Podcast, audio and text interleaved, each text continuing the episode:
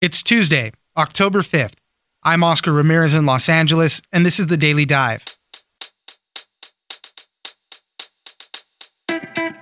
Huge environmental disaster off the coast of California as we saw a leak from a pipeline connected to an oil company called Amplify Energy. At least 126,000 gallons of crude oil spilled into the sea, with tar balls washing up on shore and impacting wildlife. The initial impact was in Huntington Beach, but the oil is moving south, affecting more areas of the coastline. The leak is believed to be stopped now, and the cause is still unknown whether the structural integrity of the pipe was compromised or if a ship anchor struck the pipe. Steve Gregory, reporter for KFI News in Los Angeles and Orange County, joins us for What to Know. Next, Netflix's new show Squid Game is a hit and poised to become their most watched show ever. There are many reasons why it's hitting at this moment, one of them being social media. On TikTok, the hashtag Squid Game has been viewed more than 22 billion times, and it's perfect meme fodder. While the show was not heavily marketed in the US, it is a unique property, and Korean entertainment is currently huge in the States. Kalhan Rosenblatt, youth and internet culture reporter at NBC News, joined us for why Squid Game has taken off. It's news without the noise. Let's dive in. We know that there is oil ranging from Huntington Beach, and now we know as far down as Laguna, uh, and, and likely moving, continuing to move in a southerly direction based on the wind and the weather and the currents. Joining us now is Steve Gregory, reporter for KFI News in Los Angeles and Orange County. Thanks for joining us, Steve. My pleasure. Well, we have a massive oil spill off the coast of California, an environmental disaster. And with all of these things, it always takes time to see what the long lasting effects will be. We'll be dealing with this for quite some time. Um, let's start off with a little bit of a timeline on what happened. This is an oil leak linked to a complex for this. Uh, it's a company that owns this um, this oil rig. It's called Amplify Energy. Uh, they have a record of some federal non-compliance incidents and other violations, but we have a leak that started uh, uh, was reported on Saturday morning this past weekend. Some people say they might have smelled oil on Friday. Um, let's get a quick timeline of what happened with this whole thing. Well, according to Amplify Energy and its CEO, they were not made aware of any leak until Saturday. But local officials are saying that they got information as early as Friday night that there had been something. And it wasn't a, an odor, it was actually sheen on the water that mariners had noticed coming into shore. So there is confusion and already conflict, uh, a lot of finger pointing going on as to when exactly the oil company was made aware and when did the oil company make the public aware? So that's already starting out to be quite a controversy. The oil company now estimates 127,000 gallons may have spewed out of some sort of a break in that pipeline. But what they have to determine now is how the break happened. Was it as a result of faulty uh, faulty materials an infrastructure failure? And now the company is suggesting that perhaps a ship's anchor may have hit it and knocked a hole into it. Wow well, you know, with all these things, these uh, pipelines, these rigs that are out there, I mean, they're tens of years old, 40 years old, I think some of these pipelines are. Uh, and, you know, they're bound to get rusty, break. Obviously, if it's something where an anchor's hitting it, yeah, it's going to burst right away. But, you know, that's kind of one of these things that have always been an issue, especially off the California coastline. Yeah, offshore drilling here in California is a big industry, but those rigs date back to the 60s. And a lot of those rigs, uh, going back to 2018, the last large report I recall, there had been more than 400 incidents of failures, uh, and either on inspections, structural failures, uh, caps uh, that are supposed to be keeping all the oil in, leaking, uh, corrosion, all kinds of things. More than 400 incidences of that. So there, there is a big issue, and I know the state of California is looking into it do we know if the leak has officially stopped? Because I know they were still uh, as late as Sunday saying they think they got it to stop. Is it officially done? Right as now? of right now, there is no indication it is fully contained. So there's possibility that more is still leaking. And so, now it's moving further south. Right. So that, that's my next question. Let's get into the locality of this. Most of this is centered in Huntington Beach, California, but as you mentioned, it's moving south. It's affecting other beaches along the coastline now. Right. The pipeline is centered off of the coast of Huntington Beach and, and it is attached to one of the oil rigs. But the actual uh, visual of the oil slick itself was noticed in um, New- Newport Beach. And then today, they're starting to find what they call tar balls and tar patties down as far south as Laguna Beach. So now it's starting to have an impact all the way down the coast. What are we seeing as far as cleanup efforts? You know, I mentioned at the beginning, this stuff takes so much time. It's kind of already too late in a lot of senses. The water is just going to absorb a lot of the stuff. A lot of the oil makes its way to the sand, and you know, you you know, people that live in California kind of know that. Sometimes you walk in on the sand, you end up with a black spot on your foot later. You know, it's a little tar ball that happens. So uh, you know, what are we looking at as far as cleanup effort? Well, I think there's some confusion too, and I don't think people understand it. There is natural oil seepage from the from the bottom of the ocean. That is just a natural occurrence. So there's always going to be oil discharge coming from within the bottom of the ocean. This particular massive spill is going to have lasting effects, as you mentioned earlier. But the problem now is they can't corral all of that, and they're trying by you know physical means. They surround it with some uh, floating devices that absorb it, and then they can collect it and suck it up into a boat. Uh, then onshore, they're obviously physically working to retrieve any birds, ducks, uh, any other waterfowl, and try to also build berms and sort of um, retention areas so that it doesn't go into marshland, protected wetlands. Uh, so it's a massive effort, but this is something the Coast Guard is certainly used to deploying, and, and they're certainly used to activating that kind of a plan. They they rehearse all the time for it, so they were able to get on this pretty quickly. But it's still going to be lasting, lasting, lasting effects. And we've already seen effect on wildlife, birds. Yeah. I know birds is you know huge habitat all through there, but you know the long lasting effects will be yet to seen, but yet to be seen. But yeah, it's already affecting that that part of it. Yeah, they've already had to euthanize at least one bird because it just got was so caked in oil and had just been overwhelmed. They've uh, they've already gotten some other birds too that had broken wings, um, other problems. So they are working very hard. It's the Fish and Game Department of the state of California that's on that. We've talked a little bit about the location along the coast, but let's talk about the location as far as where the rig is located because this is on federal lands. It's uh, I guess a little more than eight miles out or so how does that figure into all of this? Well, yeah, even though they are in international waters, uh, it depends on where the structural failure or the, the break in the pipe occurred. If it happened within three miles of shore, that becomes the jurisdiction of the local authorities. In this case, it would be the Orange County District Attorney's Office. Now, it is still a federal issue and a federal response, but local authorities then would have some sort of stand in which to secure reimbursement, uh, civil lawsuit. I was told in the briefing that it is now a criminal investigation. Uh, they are worried about um, some sort of criminality, if, if this could have been avoided. Also, the fact that it, it impacted protected species. Uh, so it is a criminal investigation. It's very complicated, but the U.S. Coast Guard now is the point agency on this. And as it shakes down, then it, it, when they pinpoint exactly where the leak happened and how it happened, then they'll determine jurisdiction. There's already been a congressman for the area who's uh, written to President Biden to ask for a, an emergency declaration there, environmental disaster declaration, so that they can release more federal mm-hmm. funds to help with all of that. So we'll see if that gets granted. You know, we've been talking a lot about the different impacts, and you know, whenever these types of oil spills happen, you know, we'll be looking at it for time to come until it all kind of hashes out. One of the economic impacts happened already immediately. So Huntington Beach, very popular spot uh, they were doing the Huntington Beach Air Show, which is an annual thing, huge uh, thing for the city for tourism, you know, just for the residents to go out there and enjoy themselves. They had actually canceled the last day of the air show because all of this was all unfolding. Right. The Pacific Air Show was one of the crowning achievements of that community, and it was the finale. And the, millions of people were expected to attend, uh, roughly two, little over two million people. Uh, as you mentioned, huge impact. Now, I know that a, an Orange County supervisor has already said uh, she will demand reimbursement for the potential losses that the community sustained and the organization sustained.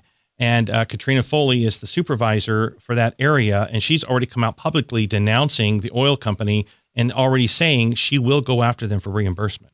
Yeah, the there was a report from 2019. I guess the air show brings in about 68 million dollars just in spending, $3.4 million in additional tourism related uh, revenue, you know, restaurants, all that stuff. So it is a big moneymaker for, for the city. And, you know, unfortunate that people planning there had to cancel the last part of it. Well, coming uh, off of a pandemic when the, when businesses were already suffering, right. this was the thing that everyone was looking forward to to jumpstart the economy what do we know more about the business themselves, the the the oil company? As I mentioned, you know there have been some non-compliance things. None of it really seems to be anything with massive leaks that they've had before or anything.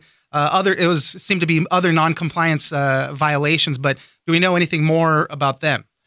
Not really. Uh, I mean, every oil company has safety violations. They all all of them have some sort of compliance issues because you think about uh, a lot of moving parts spread out over the globe. Most of these oil companies have assets everywhere, and you know you're bound to have some sort of a, an issue or a problem. It's like any other utility, if you will. Power companies go through the same thing. There's no power company that's 100% in compliance. There's no utility that's 100% in compliance. Oil companies are the same.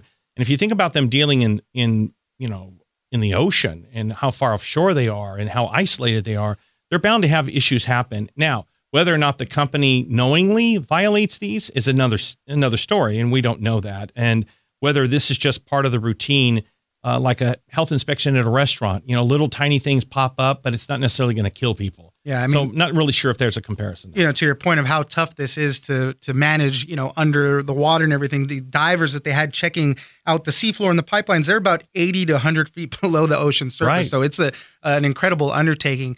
Uh, what are the next steps? I mean, there's a lot of things happening right now. What are the next steps Well, for this? They're obviously the first part about this is that they want to get as much of that oil retrieved as possible. They want to clean up the water first. They want to help the wildlife. They want to make sure people are safe. Those are all the top priorities, and that is the mission right now. Secondarily, it's going to come to who's to blame and what compensation uh, people are entitled to, and how are they going to make things right. Well, we'll keep uh, monitoring all of this. This is one of those stories that sticks around for a long time. And you mentioned investigations, who's responsible. Uh, so this is uh, an, an environmental disaster for the coast of California, but a long-ranging story. Steve Gregory, reporter for KFI News in Los Angeles and Orange County. Thank you very much for joining us. My pleasure.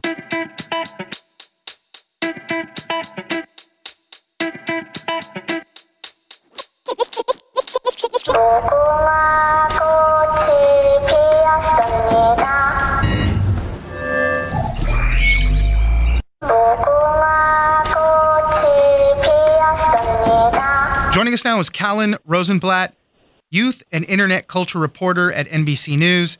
Thanks for joining us, Kalhan. Thank you for having me. Let's talk about Squid Game. It's the number one show right now on Netflix. Uh, it's going to be on track to be the biggest show they probably have ever had. It's the biggest non English language show in the world right now. And, uh, you know, just want to start off mild spoilers, nothing really crazy that we're going to talk about. We're really just going to talk about the popularity of the show and kind of what makes it reach uh, that level, right? What makes it become a hit so big like that? So, uh, uh, start us off, Kalhan. What are we seeing with Squid Game? So, with Squid Game, I mean, we see a show that appeals to a, a wide demographic, first of all. We have teens and tweens who are watching the game in Minecraft and Roblox. We have millennials and Gen Z who are memeing it online. We have Gen Xers who are started picking up on on the, the trend and sort of hearing about how viral it is.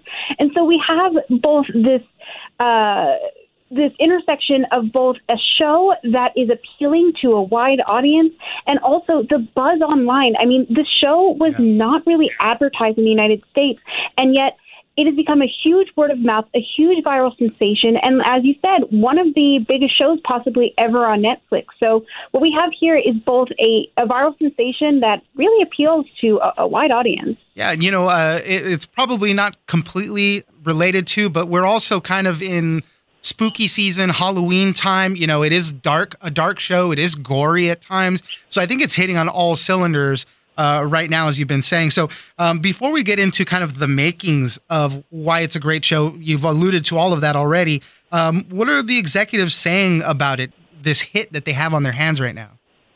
Well, what the executive said, uh, you know, right after the release of the show is that they are anticipating that this will be one of the biggest shows that they've ever had, and that it's you know, even I believe they said it was nine days in, it was already on track to be, you know, an explosively popular show.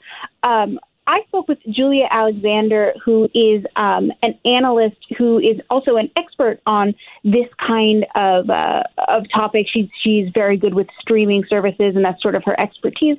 And she was saying that she is guessing that executives now, and this is this is her hypothesis, is that they are realizing how big uh, K drama, so Korean dramas and K thrillers, Korean thrillers, Yeah. are going to be in the United States, and that you know we already see this inundation of of K-pop and you know Parasite, which is a Korean film, was one of the biggest films in the world. So she is hypothesizing that the executives are clocking this and that they are realizing that this is where the market is going, and she anticipates that we will see many, many more.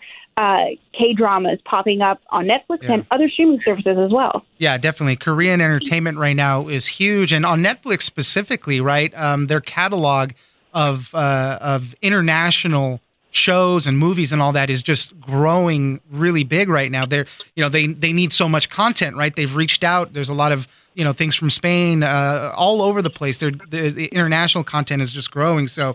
Uh, okay, back to Squid Game a little bit, right? So the social media part of it is huge. The hashtag Squid Game had been viewed by uh, more than 22.8 billion times, and you know it's probably growing. But you know, uh, you talk about kind of the word of mouth and how it's getting around. You know, this show is so unique. It, it, it you know, in one way, a detriment, right? It doesn't have a natural fan base because it hasn't popped up before. But you know, it, it's such a unique thing, right? Uh, let's play children's games and they have deadly consequences and, and you know it's really taken people by storm on that front Absolutely. I mean, it's it's such a unique concept, and I think that's part of the appeal, right? Like, it doesn't have a built-in fan base. This isn't something that was adapted from something else, but it's pretty rare nowadays that we see something that's a wholly unique idea. and we crave You know, that new thing so it, that's why it's so good absolutely, it's it's something. It's a it's definitely a show unlike anything I've ever seen before. I would say even just the aesthetics of the show, just visually, the show is so striking, so interesting, and it, it really is captivating. It's it really is from top to bottom, from the plot to the you know to the character development to the the visuals. It's so unique, it's so mm-hmm. interesting, and it really sucks you in. I mean, it it, it made me laugh, it made me cry. Right. it, it- you will you will have a whole range of emotions watching it. I think really you know, it doesn't need that existing fan base to to pull people in and to see people talking about it online and talking about Yeah. their experience with the show. I think that is enough. There was an interesting thing though in the article that a lot of people were were saying too. These so the accessibility of the show is great. I mean, there's dubs, there's subtitled versions of it in many languages. So uh, you know the accessibility to it is pretty good. But some people were saying that you know some of the translations might not be the best, and and there are nuances that people are missing. Yeah, absolutely. So there's been some criticism online that the English dub, for example, is missing sort of key details that don't necessarily impact the plot, but sort of they are clues that you're sort of missing about character development. For example, there was a line, and I, I don't remember the exact line, where one of the characters basically says, I'm not a genius, but I can figure things out. And someone basically, the translation is essentially something to the effect of, I didn't go to school, but I'm very street smart. And so Oh, that right. sort of difference, you know, sort of changes how you perceive a character and what their backstory is. Now, I've seen other people say, you know, the translation is fine. And also, when you're translating from another language, there isn't always a perfect translation. So you have to take everything with a grain of salt. Yeah. But it is exciting to see a show that has been dubbed in so many languages and has subtitles in so many languages when, you know, there it does seem to be among Americans, sometimes they don't want to read subtitles. So to have the accessibility, I think it has actually added to the popularity because you don't have to read subtitles in order to enjoy the show. Now, some people choose to, to enjoy it that way too, and I think it's it's just as entertaining if you're listening to it in its original Korean and reading subtitles, but that at least gives everyone the ability to enjoy the show depending on, you know, your accessibility level and, and how you want to consume it. Yeah, definitely. I, I'm one of those people who like to hear it in the original language and, and read the subtitles, but I admit, you know, sometimes you don't want to uh, read so much. Um, but, you know, it's just kind of a perfect storm for this show. And, you know, I'm happy for everybody involved. The memes are great online, tons of social media interaction. Uh, and it's a very good show. Like you said, funny, dark, gory, everything. So I suggest everybody go out and check it out. But it is definitely the hit going on right now. Kalhan Rosenblatt, youth and internet culture reporter at NBC News. Thank you very much for joining us. Thanks for having me.